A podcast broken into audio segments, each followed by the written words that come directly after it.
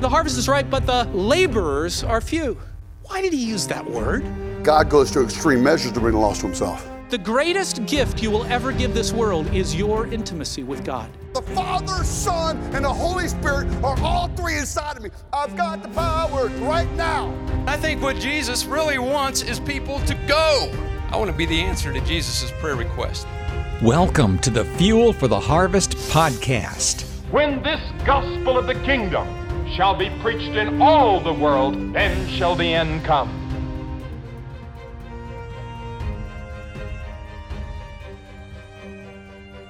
Hey everyone, and welcome to this latest episode of Fuel for the Harvest. This is Nathan, and I will be your host for today. And I have joining me the one, the only Paul Epperson. Thanks so much for being here, man.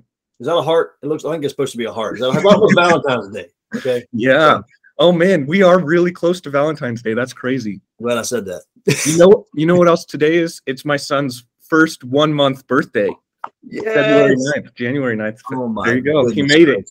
Man, we, we learned cool. how to be parents good enough that he made it one month. That's awesome, man. Thanks for having me on, bro. I love being on here with you. We're we're so happy to have you, and uh, or I'm so happy to have you. But if Charlie was here, he would also say that he's happy to Yes. Missing him today. yeah.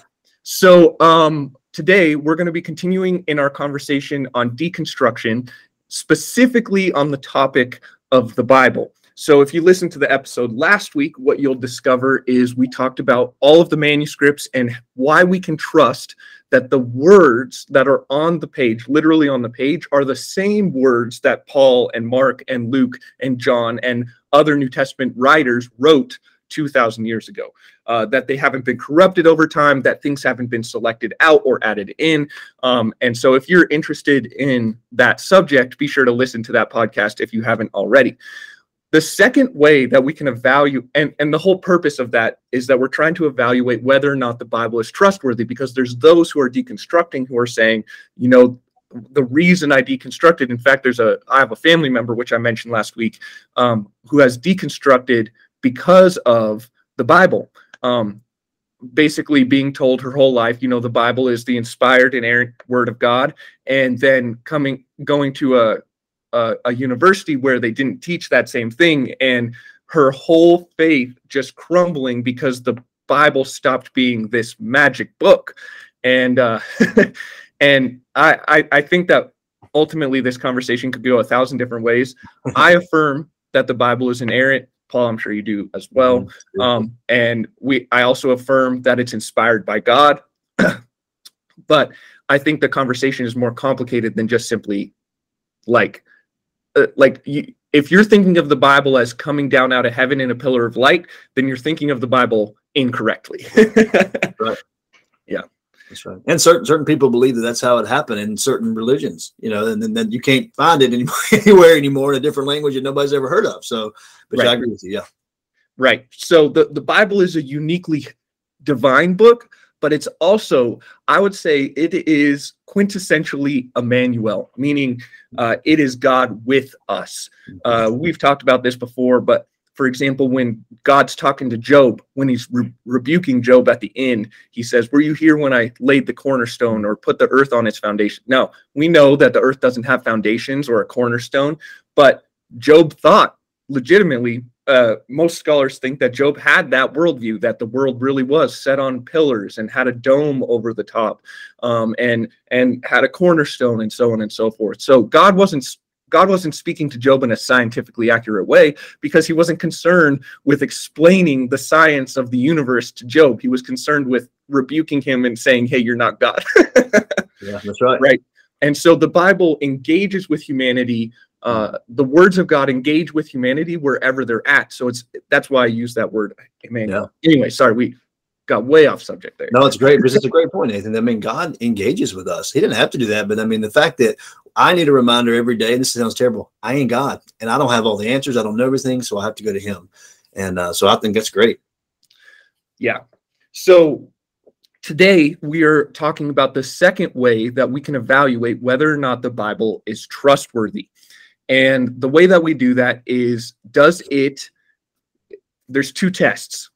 The first one is coherence, which means from the front from the from genesis to revelation is there anything that like super disagrees with the rest of the book is there anything that's an obvious contradiction um, is there anything theologically speaking where uh, in one part of the book this is theologically true and then it stops being true and then this other thing is like from from the from genesis to revelation is it coherent and then the second test is correspondence so does the bible match the world around us um, so let's talk first about coherence uh, paul from your experience when people say the bible is not trustworthy because it's full of contradictions Mhm. how do you respond Yeah, no, I think it's a great question. Well, let me say this. this here's a phrase that I use is that um, let, let us not give more detailed questions in search to textbooks than we do the Bible. If you read something in school and they say something, you're going to go ask a teacher and go, Hey, is that, that true? And then you're going to go from there. The Bible, if you look at something one time and go, wait a minute, it says this here, and then there's somewhere, you know, another, and then it's not true. And we throw our hands up and push it away. I think because deep down, um, the, the sin in us is trying to push it away we don't do that with textbooks for the most part. so I'm not going to give more weight to a textbook than I do the Bible. Here's what I say to people um, uh, pay attention and take your time, right? Give it even more weight because it's more important. Um, so when somebody looks at one thing and go, oh, that's a contradiction, um, look at it and go, um, this is the Bible. I'm going to give God the benefit of the doubt. I always tell people all the time, give God the benefit of the doubt and take your time with it. Um, so that's the main thing. So, so it's, let the Bible interpret the Bible. So if something in the Old Testament doesn't seem like it matches up something in the New Testament, take your time to think through it and look at it and ask the right questions on it, and don't come to a quick conclusion. Because Jesus, God says, "Seek me and find me," and you'll do that when you seek me with all your heart. Mhm. And so, apparent contradictions don't signify an equal contradictions, Mhm. right? And that's more. I just always remind people of that. Agreed. And I would say that when it comes to biblical interpretation, context is king. Yes. So the the the words that surround the words that are in question, those are pertinent. Yes. The the book that surrounds the words that are in question, those are pertinent. The the the historical context. So when was this book written? Where where in redemptive history? And when I say redemptive history, I mean God's pursuit God's desire to redeem humanity from Genesis to Revelation. Where in that storyline does this book occur or this verse in question occur? Um, all of those things will give you understanding. Yes. I had one time. Oh, I'm sorry. Go ahead. Yeah, go. I, I want to hear. I had one time. I love what you said. I had one time when I was a teacher, a student come up to me and, and I and I did, did some different Bible classes to where we were trying to understand the Bible as a whole. We are trying to put it see it put together, context, those types of things. and she said, she goes, I, I'm just getting kind of mad. She goes, the Bible's supposed to be easy. And uh, I think, yes, in some ways, the Bible is simple enough for children to get it and understand. Let the little children come to me. But it is so deep and complex because we're going after God, right? But God's not hiding things from us on purpose, trying to like, aha, you're never going to find this. He wants to be found, right? Right. And so, but I, but I think when we when we want something and long for something, we go after it. We do it in everyday life, but we give up so quickly when it comes to God. I don't know if it's because we feel stupid, because we're made to feel stupid, because we don't think we can understand it. But the Bible is a historical book. It's a book that we can understand about who God is. So Amen. And oh man, I was going to say something to add on to that. Uh, sorry. Uh, the, remember one uh, one month old baby. so uh, the brain, it's just I not. was, I was going to say it was something about bacon. That always triggers my mind when I figured, oh, I got it now. yeah so I, I couldn't agree with you more. Um oh the, that's the other thing. There, See, we it worked. have- just like your student is saying we want the bible to be easy. I okay so i have two thoughts on that. First thought is i feel like in evangelicalism or in just modern christianity in general we've kind of gone about teaching people about the bible all wrong. Um, we have said hey it, you know just get into it just get into it because we're so desperate to get people into god's word which is great. Don't hear me wrong. You should be in god's word. But also that should come with a, a warning of hey there there is weighty things in here and it takes time to understand it so don't get down on yourself if you're like i read it i read it once through and i just don't get it Um, Yes, absolutely. I love when Adrian is speaking about the Bible and in his messages, he's always talking about his own personal struggle of how he really had a hard time understanding it the first time. Mhm. So he asked people who knew more. And like that really, really helped him. And now I would say Adrian's probably one of the most intelligent biblical scholars I've ever met. Um, the second thing is we have another context that we have to account for. Hmm. We don't speak Greek and we don't live 2,000 years ago. That's right. And because we don't live in that cultural context and because we don't speak Greek, there's just certain things that are more difficult for us to understand than somebody like Timothy receiving that letter from Paul, first or second Timothy. Like he would have read that, immediately understood its meaning, understood its intent, and then moved on with life. Whereas we, being separated by time, oh, and by the way, geography, like thousands of miles for most of us, Yeah. Yeah. right? Like because we're so separated from it, we have to understand the world in which Timothy walked in order to understand what Timothy heard when he was reading Paul's letter. That's right. Yeah, and I, I love that so much, Nathan, because you know I hear all people all the time ask, "Oh, can you prove the Bible scientifically?" I'm like, "Well, if the Big Bang is real, you can't prove it scientifically either. No offense, because the way that science does their things of, of you know doing a little thing here, writing it down, doing it here, writing it down, you can't Right. tell if I ate in the cafeteria last week scientifically, but you can historically, right? And so I think Right. that's the key when we come to the Bible. We're always science is a servant to God. I love science. I think it is such a gift from God. I love the things that we're coming. We, we have more we can do now than just about any time it seems like. But I think we have to keep it in perspective. This is a historical book, and this really happened in history. And I always hear people all the time go, "Well, there's not enough evidence for the Bible." Like if you if you were to Google like evidence of the Bible, you're going to see people go, "There's no evidence. There's no evidence." There's, and there's tons of other people that say there are no evidence. What I have found is this. You ready? Is that you will not find evidence that you're not looking for Mhm. right? So people go, "We've done archaeological digs, we haven't found nothing," because you weren't looking for it, Mhm. right? You were looking to try to disprove things about the Bible. I think there is so much really cool evidence that that God's word really is the word of God that helps us in our everyday life that we can relate to. Um, so yeah, I, I agree with you, man. I think there's just it's so neat that the Bible is such a is such a practical application to our lives. It's given me the the the lens through which I can see and live, like I it, all that kind of stuff. Anyway, I just think there's a lot of great things that that if we're really looking for it, um, we'll see that man, this word is so cool. You know, Amen. And and we don't want to scare you off of the scriptures either. I, I know not at all. I know that's not my intent here. Um, and Paul hasn't said anything that would scare you off. I've been the one who That's said it. it. um, you have access, especially if you speak English, but even if you speak other language, I, I, I assume if you're listening to this podcast, you ex- at least speak a little bit of English.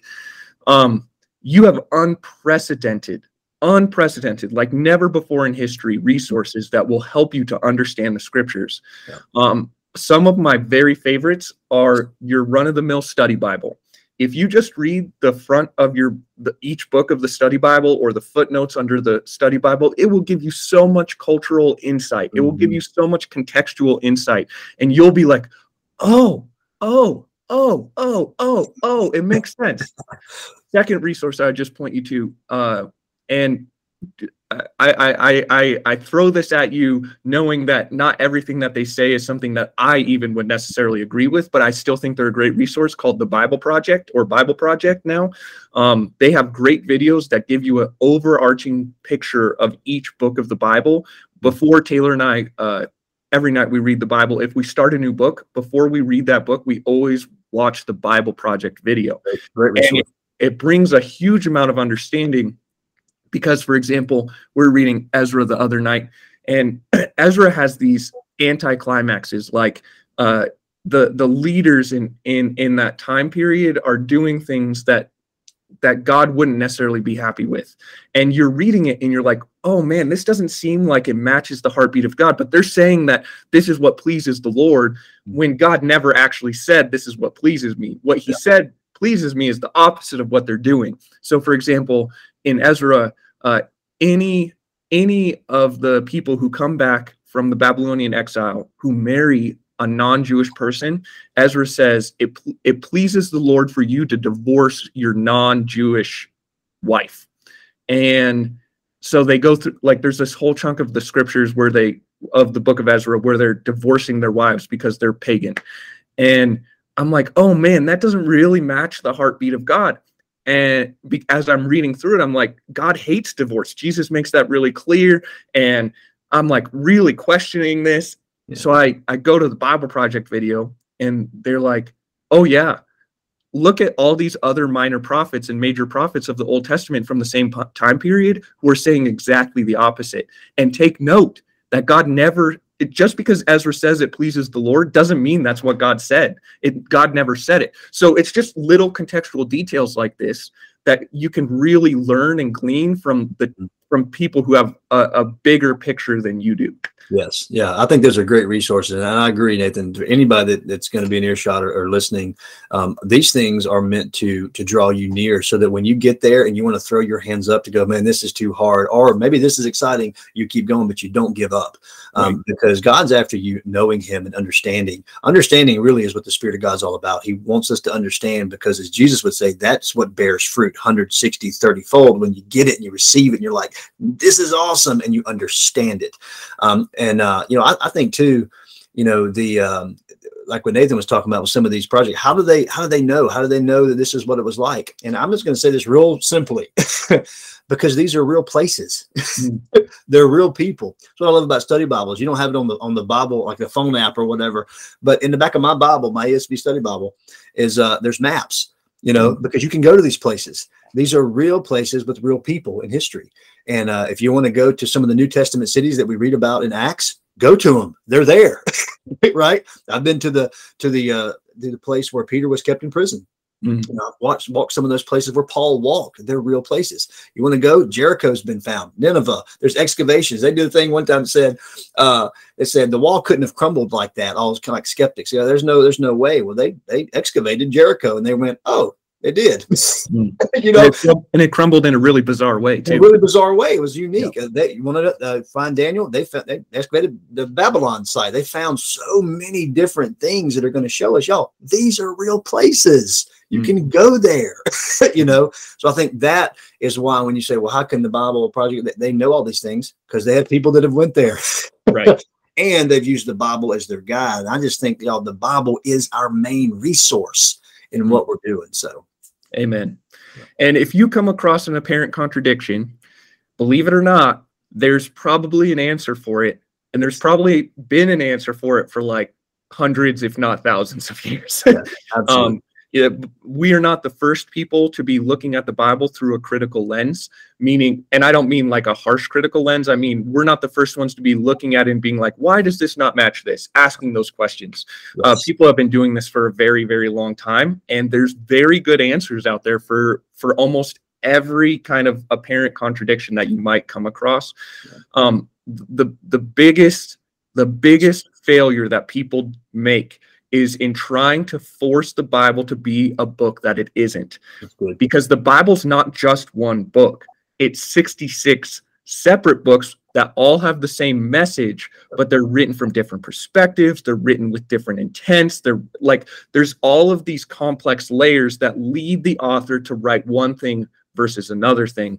Um, and so when you're reading in First Samuel and then you're reading in First Chronicles and you're like, whoa, whoa, whoa, whoa, I just read about this and it's totally different here. It's all about perspective. It's all about how Chronicles was written by a different guy than First Samuel, kind of thing. And it's all about how the intent of the writer of First Chronicles is different than the intent of the writer of First Samuel. And uh, when you're reading in the Gospels in Matthew, Mark, and Luke, and which are commonly referred to as the synoptic synoptic Gospels because they they they I guess they synapse. I don't know. um, when you're reading through these and you're like, well, I thought it was this many people, or I thought it was this many people. Uh, those things are easy, easy to understand. This particular author highlighted one. This particular author highlighted three. I mean, it's not beyond. It, it's not like intellectually dishonest to just say, "Oh yeah," it, they're just they're te- retelling stories from different perspectives. And so there's it, don't get, don't get worried the first time you come across something. You're like, "Oh." oh, I found, oh, it's broken. I found, Yeah. you know, like, no, no, no. Yeah. So you, you're, A, you're not the first person to find it, and B, there's definitely an answer. So Yeah. just do a little research. Yeah. Absolutely. And I often wonder, Nathan, what would happen if, if, and I know different cultures are different in how they view things, right? But I, I would say from where the culture that, that we're in right now, I mean, what would happen in the difference? Would it, would it be if we came to the Bible and, and just simply said, I don't understand it all yet, but I'm going to search this as it's as being true because my belief doesn't make the Bible true. right. Um, I didn't make it. It's making me, so to speak. But, but instead of going to the Bible of going, I'm going to say, all right, prove, prove it, prove yourself right Mhm. That that the, to me that that that kind of skepticism is going you can find anything and turn you away really quickly. But what if i humble myself and says this is the bible. It has stood the test of time. People have tried to take it out. People have tried to destroy it. People have tried to change it. People and you just fill in the blank right? Um, and go what if i came to the bible every day and go this is god's word. This is truth. Lord teach me who you are and if you did that right if you started it with going it's true first and then every other question that you might have falls under that line right one one thing at a time instead of going that's anything ain't true ah everything's not going to look true when you do that. You know what i'm saying? It's just a different perspective. And i think that's the reason why jesus says in the bible in john 14 he goes i am the truth. And when we're searching truth i'm going to start with the bible. I'm going to start with jesus because he said that he was. He's the only one that i know of in my life. And, and gandhi said this he wasn't a believer in this but he he says i just i just amazed him. He goes i've never met a man or teacher that said that that if i came to him he would give me rest for my soul Mhm. jesus has given me what i could never get anywhere else and that's not subjective. I'm not saying he made me feel something. I may not have understood everything about when i when i came to, to christ but when i heard the news about him maybe for the thousandth time it clicked right? And what jesus would say you got to be born again born from above. It's got to be born in you. That happened to me. And what i found is that i didn't just believe something subjectively like ooh i had the tingles or i had bad tacos the night before which i didn't have bad tacos but i did have tacos last night. Anyway but, but what i have found is that over these last 23 years that this this just light belief that i had back then now i realize it isn't it didn't get stronger because oh the word got better. No no. It was always true there's that historical accuracy archaeological evidence. There's the empty there's all these things for that the bible has just proven itself to be true all of these years before i was ever born. That little faith has simply grown into a bigger faith on what was always proven to be true in the first place. So Amen. yeah. Hallelujah. Couldn't have but you got to go on your journey. You got to go on your journey right?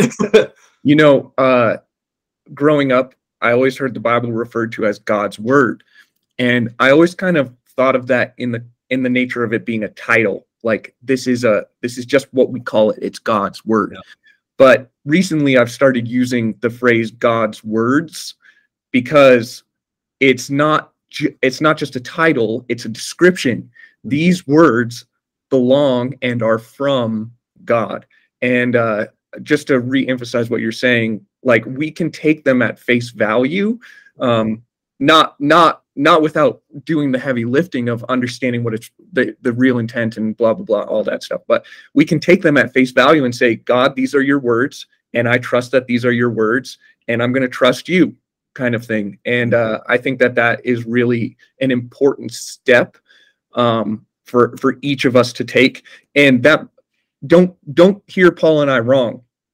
We're not trying to say like if you're a skeptic listening to this, we're not trying to indoctrinate people into No, just into just not using their brain. That's not what mm-hmm. we're saying. We're just saying, hey, there's a weightiness here. There's a heaviness. There's a there's a a a, div- a divine factor here that should be taken into consideration. Yeah, that's good. And I think on, on top of that, Nathan, I'm, I'm glad you said that because you, God calls us to love us, god love Him with all our hearts and our minds and Mhm. our souls and our strength. So I would say to people that, that may be going, I don't know, I say start where you are.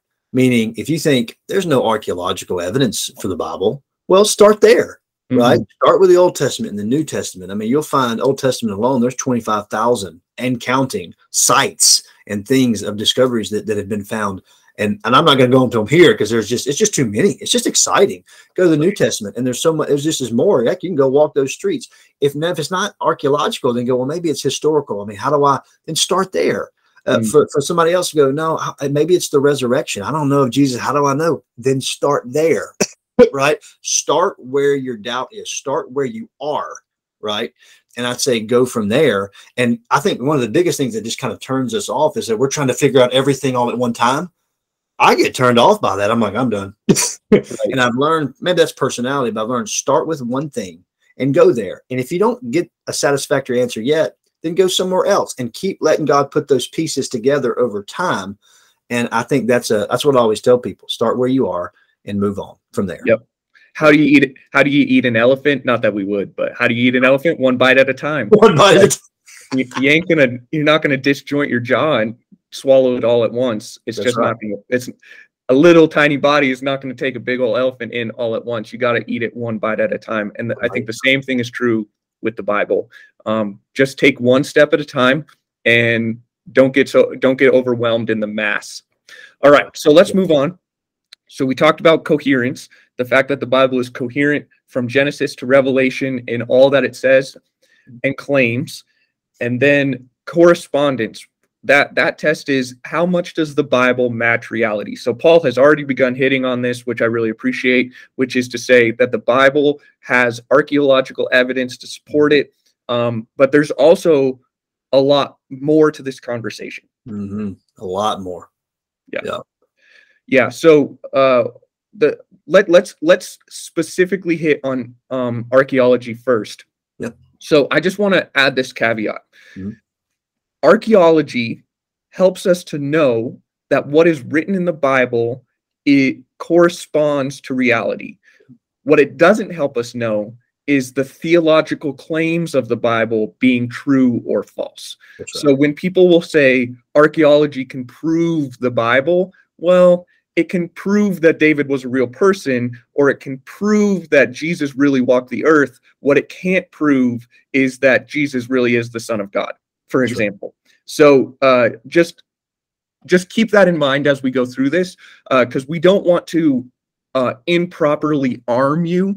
Because our goal is to arm you and equip you to be kingdom laborers wherever your feet take you. So if you go up to a skeptic and be like, archaeology proves the Bible, they're going to look at you, especially if they understand the conversation, and they're going to be like, no, it doesn't. So I just want to make sure that you're aware That's right. they're they're technically correct but what it does do is it helps us to know that the bible is not pointing to it, it's not it's not just a collection of fairy tales these Right. things actually and these people actually existed and these things actually did happen all right go ahead Well, no, I mean, I- I, I think that, uh, I mean, like Nathan said, you know, y'all, there's, uh, we consider and say there's tons of evidence. I think, you, you know, if this is something that, that, that you want to know, um, there are tons and tons of, of resources, not just online, right? I mean, there's tons of those, but I mean, you can, I mean, we, we can give you some other uh, uh, links later on, but, um, you know, y'all, when you go just to the Old Testament, um, y'all, and I mentioned it earlier, I mean, you've got Babylon, you know, with what Daniel spoke of, you've got Nineveh, Nahum spoke of that.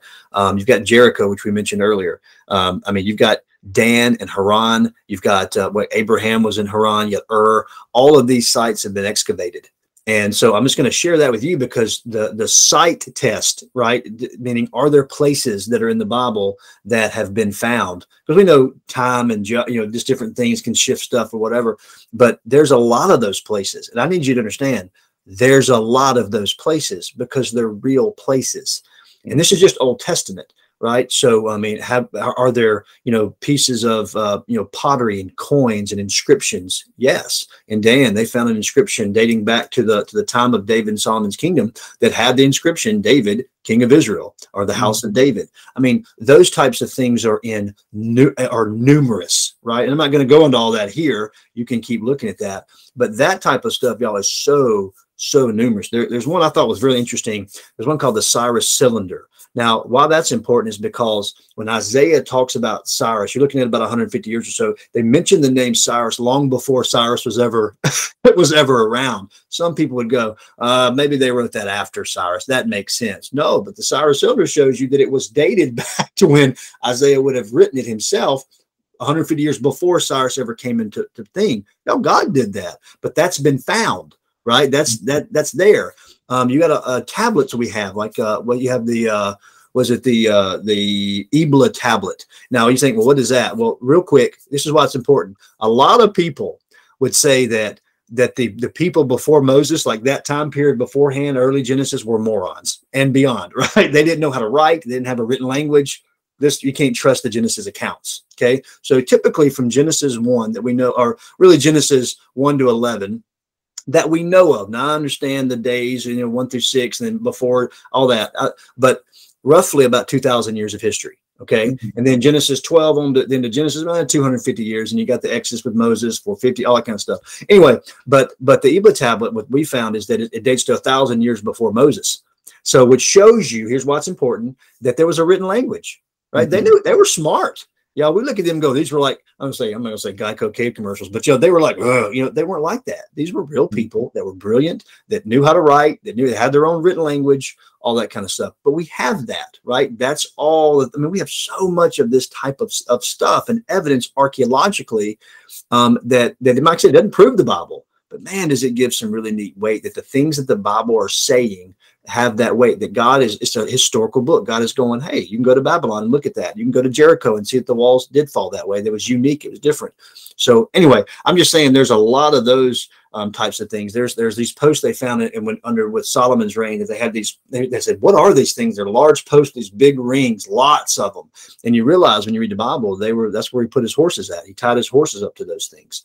I mean, stuff like that, y'all. We found they found um, uh, uh, Hezekiah's tunnel in Second Kings that was mentioned. So you see what I'm saying? Like I'm not trying to bore you with all the details. I'm just saying if if you want to know some archaeological things, it's there, and that's just the Old Testament. You go to the New Testament, y'all. We've got they found a first century crucified man that was intact to show you that that's exactly how the Bible says they would have crucified somebody during that time. That's Mhm. there. Um, you want to find they got uh, Caiaphas's ossuary. I mean, they got places where under his place was like a dungeon and stuff like that was there. You got inscriptions of Pontius Pilate uh, being the ruler that he was during that time. Um, Artemis's theater. I mean, you can walk those streets, right? Mhm. Um, so anyway, I, I'm just t- saying that it's kind of exciting if we really think about it, how much evidence is there archaeologically um, for us to go, let's take a logical look at some of these things and go, okay, if this is this is showing me here that what the Bible said exactly the same way that this was happening,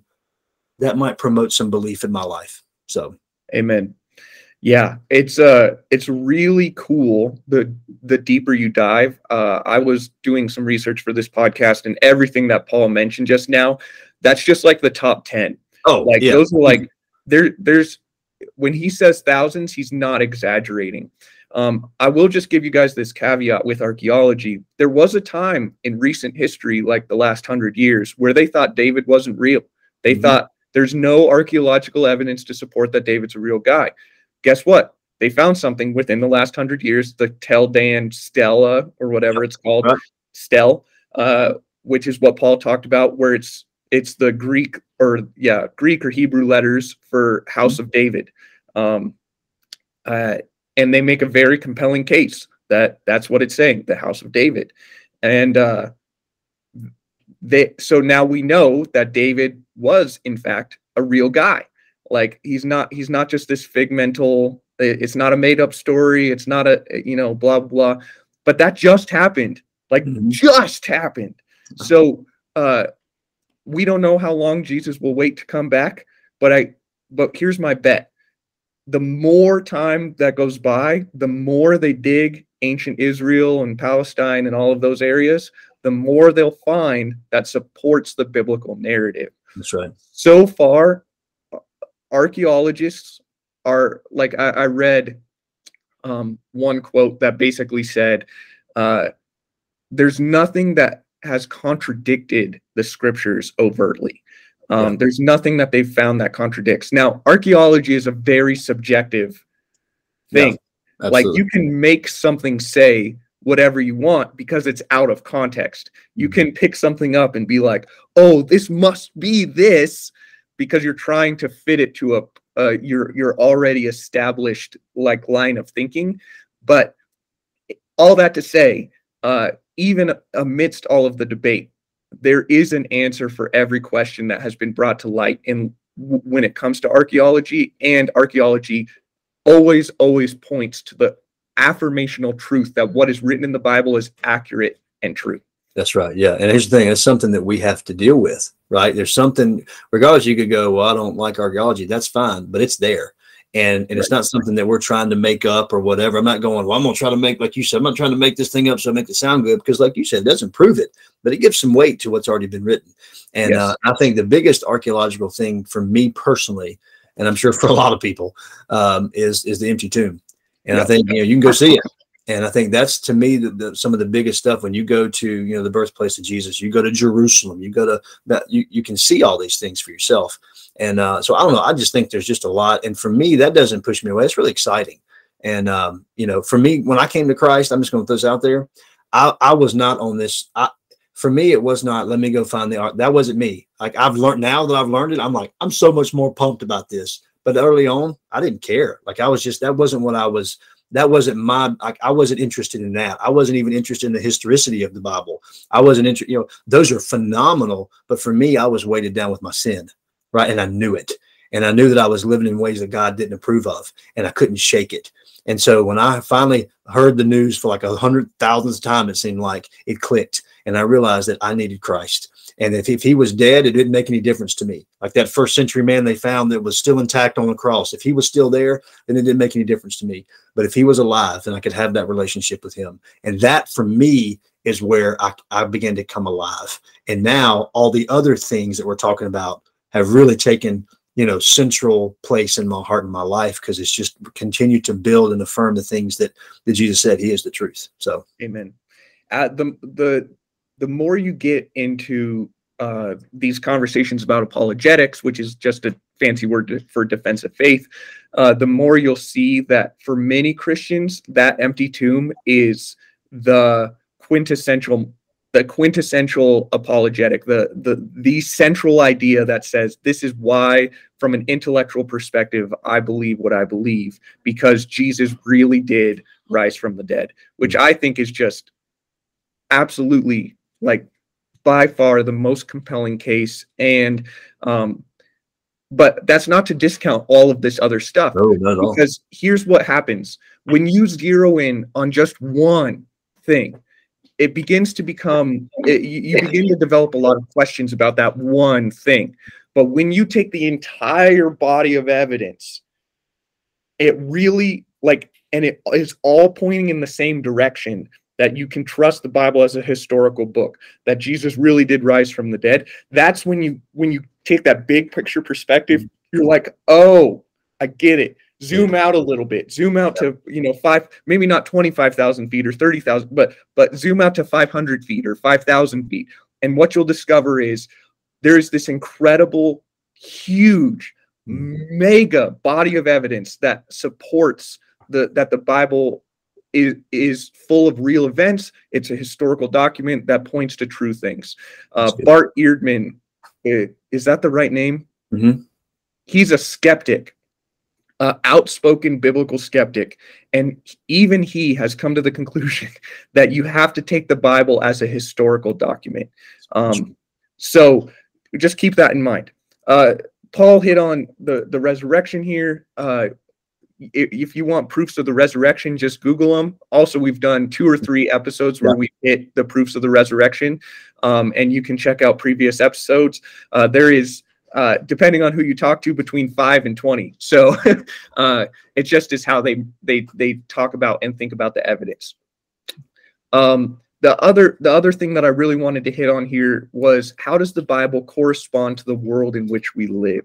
Mhm. um, i would i would make this claim that the bible clearly communicates truths that we can see in our everyday life. And even if the bible wasn't saying it it would still be true kind of thing. Um, so the fact that we see it and it's true and it and the bible is seeing it and it's true uh, is proof uh, like in my mind that the bible is a trustworthy document. Yes. Yeah, absolutely. And I, I love that, Nathan, because I agree with you, man. It, it gave me a framework in which to think. So when I was trying to figure out the things that were going on internally and externally around me, when I when I went to the Bible, I understood, oh, that's what that is. Right. Mm-hmm. And don't, don't get me wrong, I searched in a lot of different places and I'm not discrediting other things, but what I am saying is there's a credit to when I go, when God talks about here's my problem, it's sin, I get that now. Right. Mm-hmm. And I had to really wrestle with that to go, I don't know about that. because if I'm honest, I really like doing my thing my way. and I do. And um, but it helped me understand that's why I have these tendencies. That's why I was doing this. That's why I would go this way. That's why I thought this way. That's why, right? And uh, and then it, and then it kind of gave me a solution to that. And and I realized that what I was really longing for, and I would be willing to, to suggest that no matter what it is, whether somebody's looking at something, whether somebody's searching for something, I think we're all searching for God because the Bible does tell me that. And because it helped me understand that what I was really wanting was something greater than just the creation. I really was wanting the creator. And I didn't, I didn't get that. And when I did, it began to click. And and then it was how do I treat people? Why do people act that way? Why do I respond when people act that way? I think the Bible gave me the framework and the understanding uh, and the only reason I can know that is because of the creator. If I have a broken iPhone, I don't take it to to, to the person next door that doesn't know anything about iPhone. I go to the creator, right? I go to the store, I go to the to the manual. And I think I had to I had to realize that, that God was giving me the manual because He was the creator, and that has helped me understand all of life far better. Um, so that, that's me personally, you know, in that. So yeah, Amen. Um, here's here's one specific that you might find helpful. Uh, sin so we believe as Christians, and the Bible teaches that sin is inherent in our DNA, if you will. Um, it's just part of who we are as pre reborn Christians, um, pre born again. Sorry, let's use the biblical language. Um, so it's just it's it's it's just it's ingrained, and uh, I think this is easily observable um, in in children. So uh, if you're a parent or a much older sibling, you'll you'll you remember uh, that you didn't have to teach your kid how to be selfish. You didn't have to teach your kid how to be greedy. You didn't have to teach your kid how to be mean. You, you know, or, now, brother. or how to or how to bite or how to pinch or how to you know whatever hurt somebody. You didn't have to teach your kid any of those things. Um, and I know it's a really simple illustration, but for me, that really indicates that this this core teaching of the scriptures that sin is inherent in who we are is clearly observable in the world around us. Yeah, that's good. It taught me that the problem was within me. It was me, so to speak. Yep. And like I love you said, I was just talking yesterday with my wife. We're like, remember the time when my, my daughter was like, Oh, uh, did you eat that chocolate cake? And she's got chocolate cake all over her mouth. She's like, No. You didn't eat that chocolate cake? No. You're right. It, it's not taught. It's within. And right. that's why I think that so much, like what you're saying, is that we we're searching for the answers within ourselves, and we have to admit that we are the problem, and it's inside of us. You can't wash that stuff off. And the Bible helped me to see that because so much around us is going, oh no, no, just keep searching within, just keep trying harder, just keep, you know, you got to clear your mind or whatever. And that stuff just is not, it, it it's not, um, it's not uh, applicable to all of my life, you know. Mm-hmm. And so anyway, yeah. So I'd say sin too, Nathan, in that is going is that our bent is to, to doubt God. Did God really say that? Well, we've talked about that before in Genesis three. I think that's part of the sin is pride and unbelief, a refu- stubborn refusal to take God at His word and think I know better. So, hmm. absolutely. And uh, are there are there any other kind of big picture ways that you would say really stand out to you as like here's a teaching from the scriptures that really corresponds to your experience? Yeah, that's a good question. I think there's multiple ones, I think, Nathan. But one, I mentioned it earlier when Jesus said in Matthew 11, 28 to 30, Come to me, all you who are weary and heavy laden, and I will give you rest. For my yoke, which means I think my teaching, my yoke is easy and my burden is light, and you will find rest for your souls. In a culture of, of when he said that, and I'd say in our culture too, there are so many different types of teachings, but they're weighing us down we promise that promises freedom just brings just a weightiness to our souls right? It's not it's not the freedom that god's promised. And so i think that that the idea of when i came to jesus when jesus said he would do that i was at a stage in my life where i tried it all. I thought through it all and and he i believe to this day the peace still remains no matter what i go through.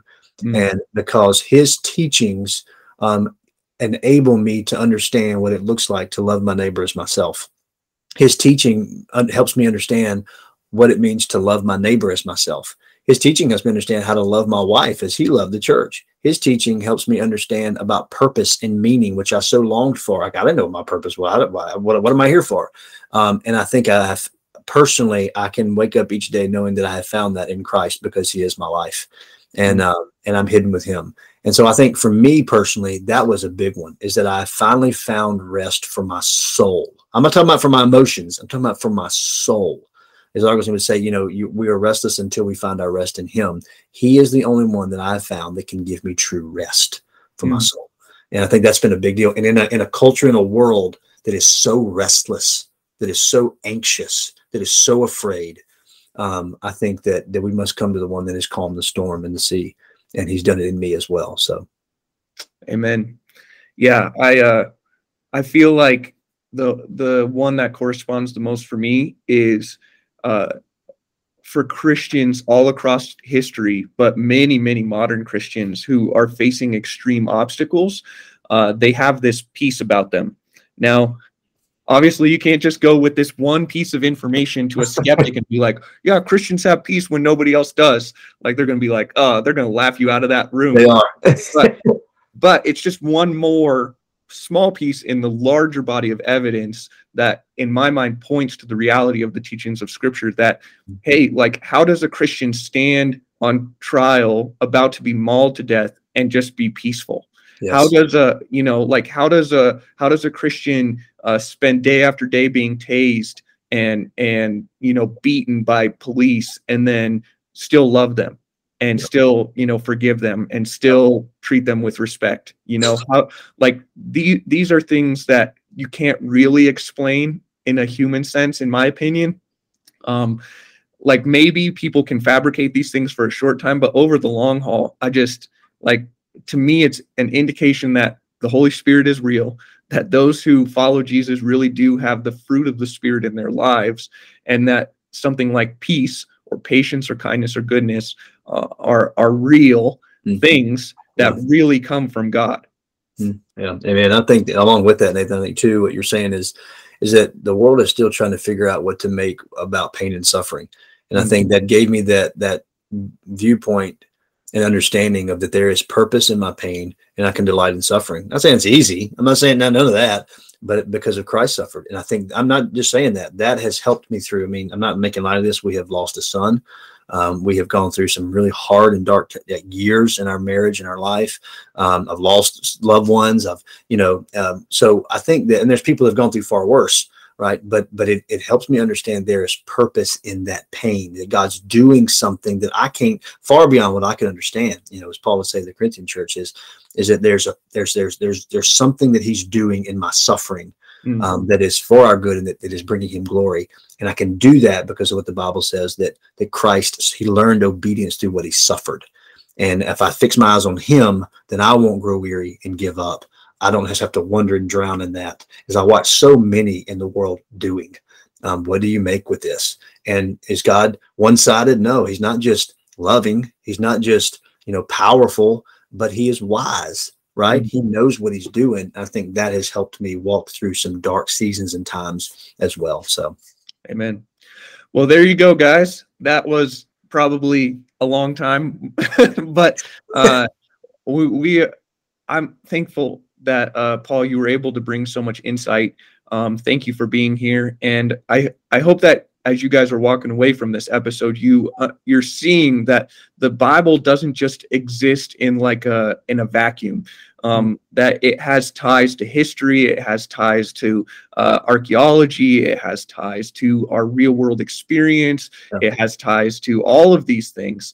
Um, and in and of itself, it is a coherent document that all fits together like puzzle pieces, not just a not just a random, co- you know, scattering about of things, but but truly a, a, a really cohesive picture of all of human history uh, that you can find in those pages. So.